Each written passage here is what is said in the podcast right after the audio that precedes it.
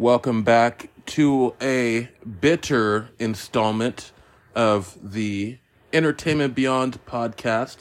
As always, I am your one and only host with the motherfucking most, Jensen, the beautiful and majestic Dean Jackson. And I should, this should let you know how this episode is going to go. I was supposed to do a double feature day today since I'm Regal Unlimited and I can see as many films as I want to in the span of a day or a week or a month. I was supposed to see the film I'm going to talk to you about and Matthew Vaughn's new fun looking spy thriller, Argylle. But after the first opening minutes of this film, I was turned off at the idea of spending any more time at the cinema complex for today. And that film, of course, having the distinct honor before I let you know what topic of film or what film we're discussing, I have to tell you about the unofficial sponsor of the podcast. And you're like, holy shit, this bald bitch ain't done an unofficial sponsor in like it's been a minute. We didn't think he was doing these anymore. We thought maybe he got like a letter of intent to sue if he didn't stop his foolery. That's not true. I just kind of switched it up a little bit. Um, but the unofficial sponsor is back, and it couldn't come at a more appropriate time because I need myself a drink, and that's right, lovers and friends. My unofficial sponsor for the podcast is Corona Extra. Cerveza Modelo Mexico. Oh, oh, oh. I don't know. Latino people don't. Oh, oh, oh. That's French. I don't know why I added that at the end. But you know, you gotta get that iconic, that icona pop. Ooh, sounds crispy, not wispy. And of course, you know, you know me, baby. You know me, baby boo. I gotta go in for a sip or two.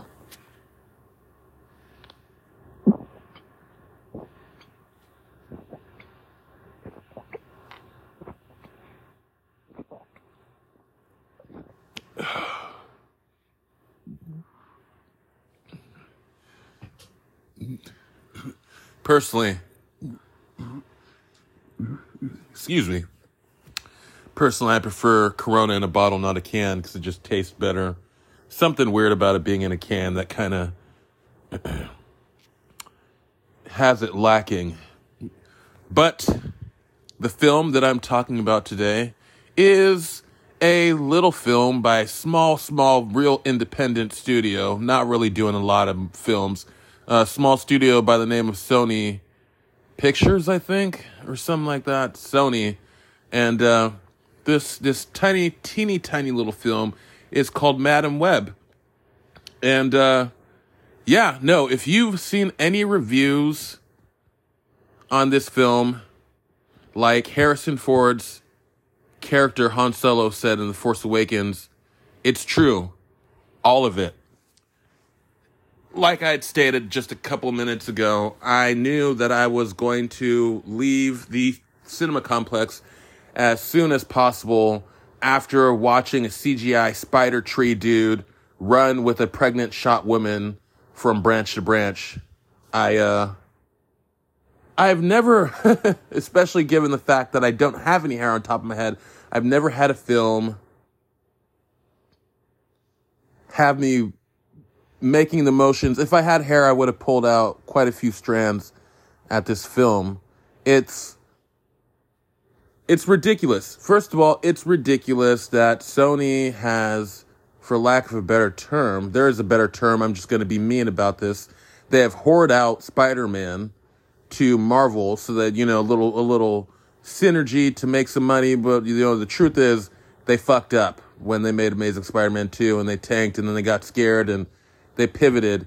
And so they gave you pimped uh, Spider-Man out to Disney and the MCU. And their plan, you know, they were going to make Sinister Six film after Amazing Spider-Man 2, I think, or some shit like that. But then uh, they're like, well, we're just going to do sinister films without Spidey. Cassandra Webb, or Madame Web, as I know her from the 90s Spider Man Saturday morning cartoon, is not someone that I need an origin story for. Uh, everything that I know about her, I know from the Saturday morning cartoon and subsequent comics here and there. She's not, she's, I wouldn't say so much a prevalent force in Peter Parker's life. Uh, fuck, man. Daredevil's more of a prevalent force in Peter Parker's life than Madame Web. She just comes about at times of great fucking catastrophe, catastrophe. And, uh, yeah, I, I, I, did. I felt this was unnecessary.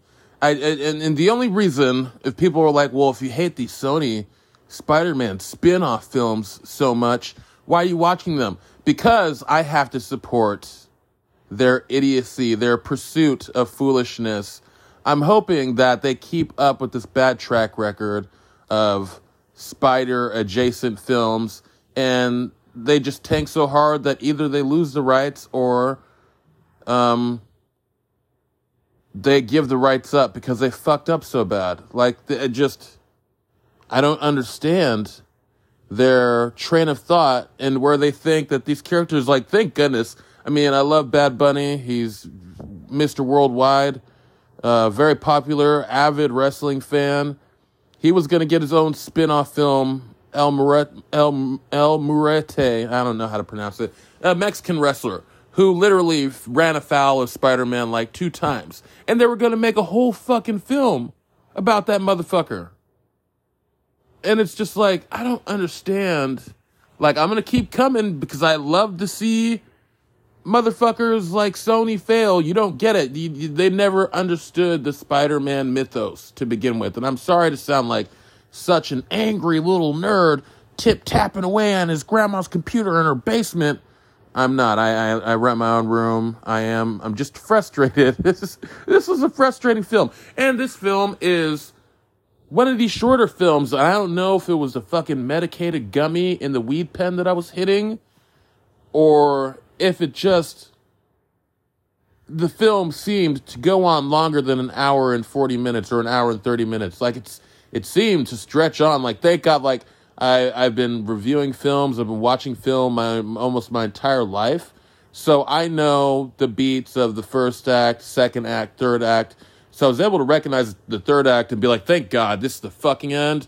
They're gonna beat this fucking dickhead guy who's not Spider Man, but like you could tell so fucking badly that they wanted to have Spider Man be in this film. But for some weird fucking reason, every single Spider spin-off film has the giant gaping hole, the thing that connects them, the thing that binds them, the thing that drives them. Spider-Man, motherfucker. You're missing the goddamned web crawler, but you've got Ezekiel Sims, who is also a minor character, like minor, but not minor, minor, but like minor. You've got Zeke Sims, and it just, oh, this film frustrates me so, so fucking much. Chief among my frustrations with this film, the most laughable fucking dialogue in a long, long time. And you're talking about someone who enjoys pro wrestling, watches himself some AEW, some WWE, some fucking TNA wrestling, some New Japan Pro Wrestling, some All Japan Pro Wrestling, some Stardom. Yeah, I think I've listed enough of my fucking credentials. If you understand what I'm talking about, if you've ever watched wrestling, the shit can get pretty ham fisted and corny. Uh, the only thing I can say, like, good for them in restraint is that they didn't make a bunch of web puns or fucking fate puns or spider puns. Like, but then they they'd say stupid shit like to describe the villain of the film. They call him Ceiling Guy at one point. Ceiling Guy.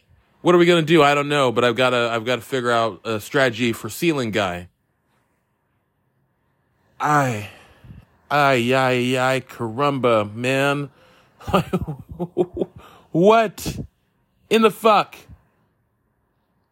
Uh, one one cool thing though was them showing her powers and it's very confusing how precognition turns into you can be in multiple places at once, but that happens. And it just, amongst other complaints, all these actors, the main four characters of the cast, very, you can tell, even with the bad writing, you can tell bless their fucking hearts, they're doing the best they can.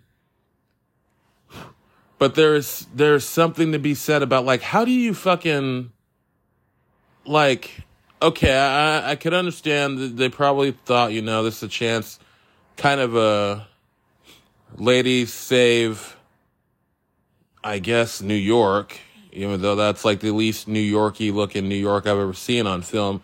I guess the lady saved New York or, or whatever the fuck. But all talented actors stuck with ham fisted bullshit dialogue. Uh, you know, the luckiest actor in this film was the one who made it out. You know, somehow it, they still managed to kill a black person first in 2024. I'm talking about Mike Epps' character, but he survived this fucking travesty of a film I wouldn't be surprised if he read the script as like, yo, just kill me. Make me part of like integral to her discovering her fucking fucking precognition abilities. Oh my gosh. I just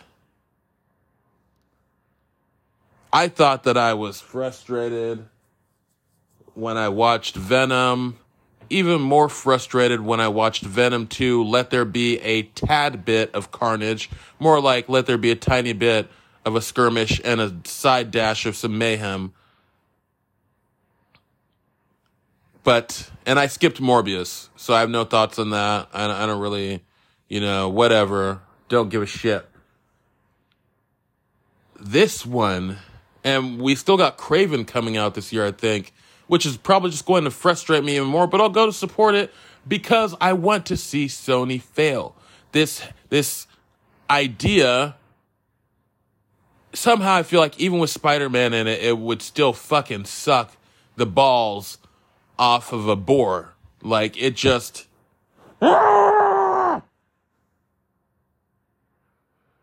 Sorry, I had to scream into my pillow because what the motherfuck?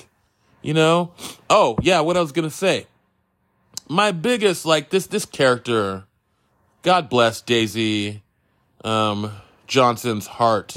God bless her, man. Lovely young lady. Talented. All the, all four of the main women actors in this film. Lovely, talented actors. You can tell, like I said, you can tell because they're, some points they'll be like, okay, I'm believing you as this character, and other points, just like this writing is fucking atrocious. But they have written this character to be such just kind of a crumb bum, scummy piece of shit human being who, like, if you don't want to uh, cohabitate with people and shit, don't pick a job where you're saving people's lives, bitch. Maybe if you're fucking antisocial and the thought of a of a of a child giving you a drawing to thank you for saving his mommy makes you recoil in disgust, don't be a fucking EMT, lady. Like, I don't know, fucking be a person who fires people, travels around the world and fucking fires people or some shit. Like, you're in the wrong profession for such a uh, humdrum type attitude. And that attitude extends like to so you know, if if, if me personally, if I knew that I could kind of manipulate the fate of three young strangers, and there was a superpowered individual, enhanced for lack of a better term, individual, um, stalking them. I don't think she on three separate fucking occasions. Cassie Webb soon to be Madame Web, leaves these three girls. The first time she ditches them in the fucking woods to go to sneak back into her apartment, get some some exposition dump, you know, go combing through her mom's journals and being like, oh my god, that's the guy that was with my mom that one time in the Amazon looking for spiders or whatever she said in the fucking film trailer that was so laughable that they cut it out of the actual film. and then when she comes back to find them in the woods, they they went to this diner that just happened to be like a mile up the road. Bizarre. And uh she saves them from getting fucking ghosted by Zeke Sims. Let's call him Dickhead Spider Man. And then she proceeds to scold them. You guys are so I can't even remember what the fuck the bad lines she said, but you know, basically impetulant, unappreciative. She scolded them for being teenagers. Teenage that's what being a teenager is all about. Being fucking impatient, not listening to adults, doing what you want to do. It's we all did that, bitch. Like did you have such a cold, hard life growing up that you forgot? Fuck just just weird writing all the way around. One of the worst lines in the film was, you know, because the whole time in this film, I guess this character of Ezekiel Sims has been cursed by these tree spider people. So he's been having the same dream about three future spider women coming to kill him. And uh, at the end of the film, when Madame Web, who wasn't even this guy's lexicon of lovable murder, tells him the girls weren't your future. I was. And uh, it's, it's bad line, bad lines for multi- a multitude of reasons. And I just, I laughed. I wasn't laughing because it was funny. I was laughing out of frustration because the film had driven me. I wouldn't say to my breaking point, but it, drove it, it, it, it drove me away from the cinema complex. And I love watching films. I love that I'm Regal Unlimited. I love living the Regal Unlimited life. But this film made me. It made me so fucking irritated. I didn't even give a shit if there was a fucking after credit scene. I'm pretty sure there isn't.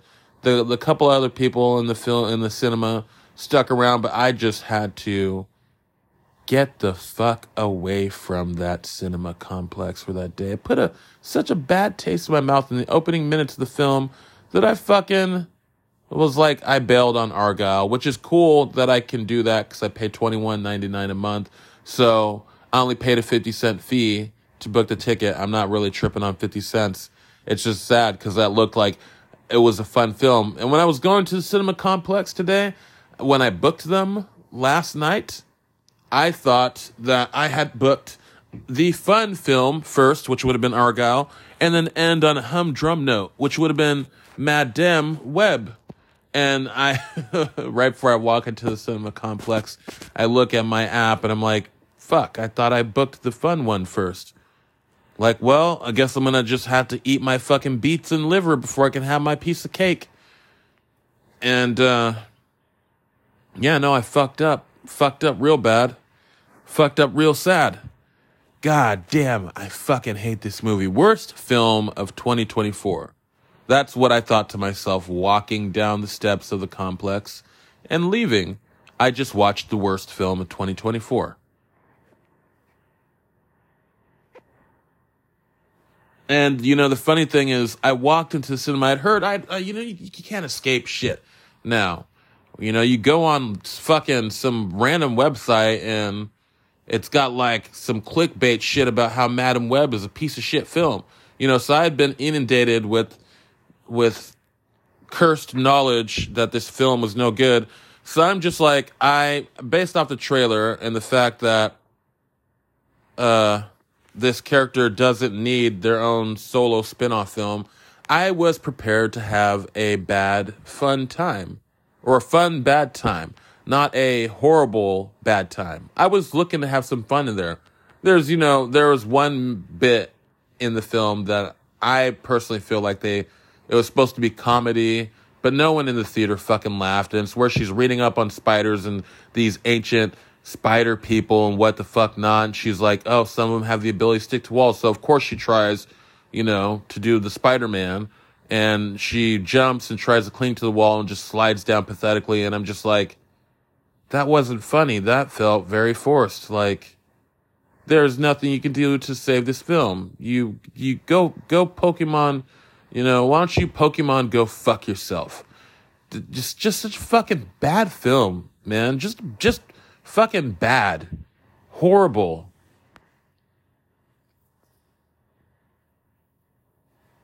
Oh yeah, I'd mentioned that she left these bitches like three different times, or maybe two different times. But at one point in the film, she goes to fucking Peru, the same jungle where her mother died, hunting these mythical fucking spiders, so she can get a, uh, a fucking exposition dump from the dude that delivered her in childbirth and helped her mother pass on peacefully. And it just. oh man, it just. It just. The only thing that I like about this film is that it's set in 2003. I'm a child of the 90s. 2003, the, the 2000s, there's some good years, man. Those are some fun years. So of course I'm going to love something that throws me back to an era of, you know, songs that were popular like Toxic from Britney Spears. There's a lot of songs that I didn't realize came out around that time and just like, oh shit. You know, like in the song And I Say, Hey, yay, yay, yay, hey, yay, yay. I said, hey, what's going on? that one. There's a bunch of them that I heard. You know, I'll cut to the fucking chase with you. I won't bullshit you.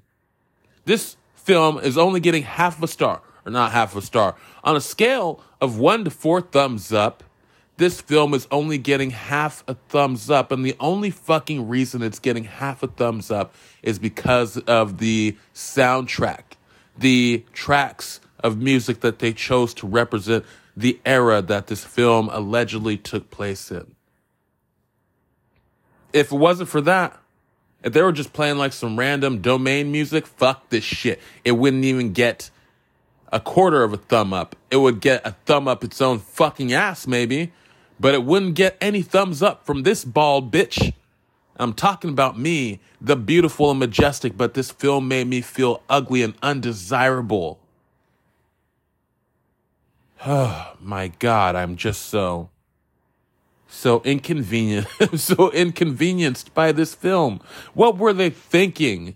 What were they fucking thinking writing this? Did the writers of this film fucking jot that bullshit down and be like, we fucking cracked it, baby?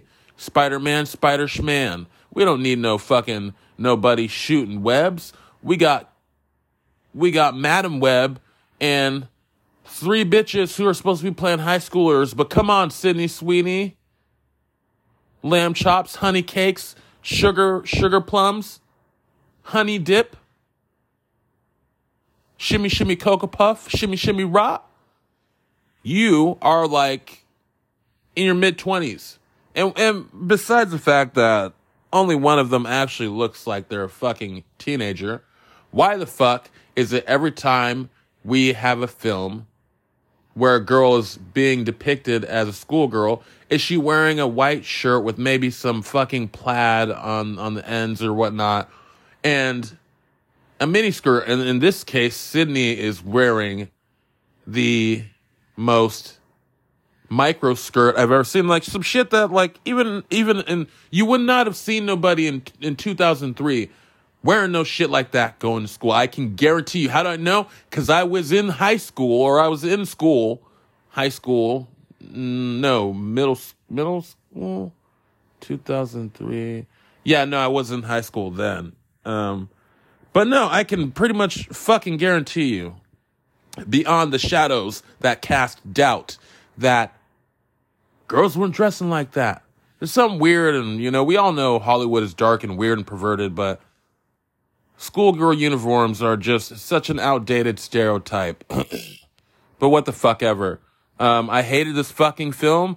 I wish that I could dump LSD straight onto my brain to chemically lobotomize myself from ever having a fucking memory that I sat in this film. But you know what? Baby, baby, you know what, baby? At the end of the day, here at Entertainment Beyond, sometimes I subject, I subject myself to horrors just to please you, baby boo. At the end of the day, I'm just trying to entertain you. That's all I want to do. I'm sorry if I yelled. I'm sorry. I didn't mean to get so boisterous. This film just worked the fuck up out of me. One more casual sip from the unofficial sponsor before I sign off from this podcast.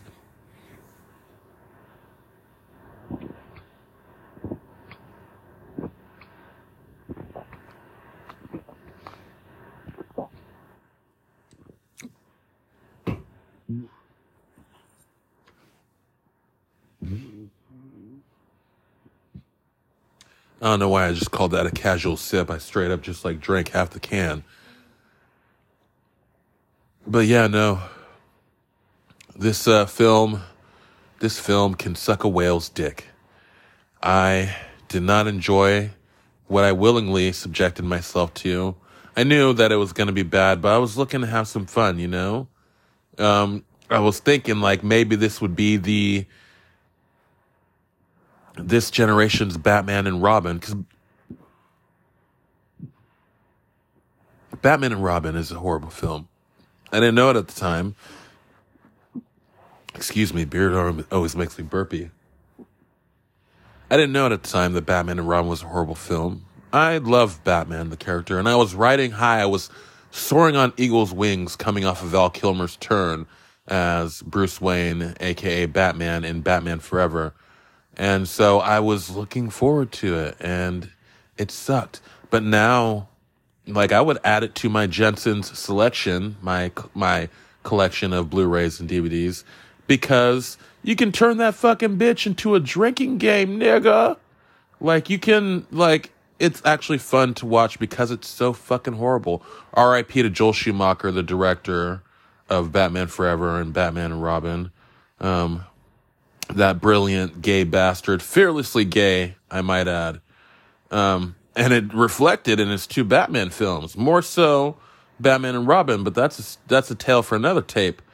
I was thinking to myself, like, this could be a new, like, guilty pleasure, like, so bad, it's good type of film, but it's so bad that they should have, like, it's so bad that if David Zaslav of fucking um, HBO Discovery fame, the guy who fucking just like shelves movies and cancels them and deletes them from history left and right. If this were at his studio, it's so bad that he would have fucking, he would have fucking just, he would have excommunicated that motherfucker to hell. He would have hit him with the Zaslav. But I just, I'm gonna put this podcast episode in the can shoot it out into the universe, and then I'm never going to think about this film ever again. I I have to do an episode for TikTok, but I might not do that. Oh, by the way, yes, I am on TikTok as well. If you guys are trying to see the show in video format as was promised I think like two years ago, but it's been a slow dredge. Um, hold on a second. I'm trying to find my TikTok handle so I can quote it to you guys. It is at Entertainment Beyond Show. So if you're on TikTok, you can find me at Entertainment Beyond Show. Uh, like I said, I might not do a review because I'd like to just, I'd really just like to get some some fucking dope ass fucking LSD in liquid form and just hope it just drill a little fucking hole through my head and just spurt some fucking LSD straight in my brain. Get a nice little liquid lobotomy going on. Cause yeah, no this film, fuck this film. fuck it without lube. That's how I feel. Good night, lovers and friends. And thank you as always for being supporters of the show and listening. I appreciate and love each and every one of you, even if we never met.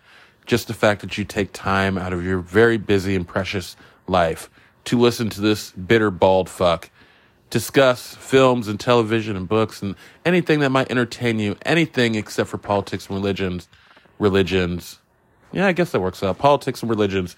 Uh, I appreciate you for inviting me into your home, to your office, the car. I hope you're not listening to me in the office because I just swear like so fucking much, and I just did it again.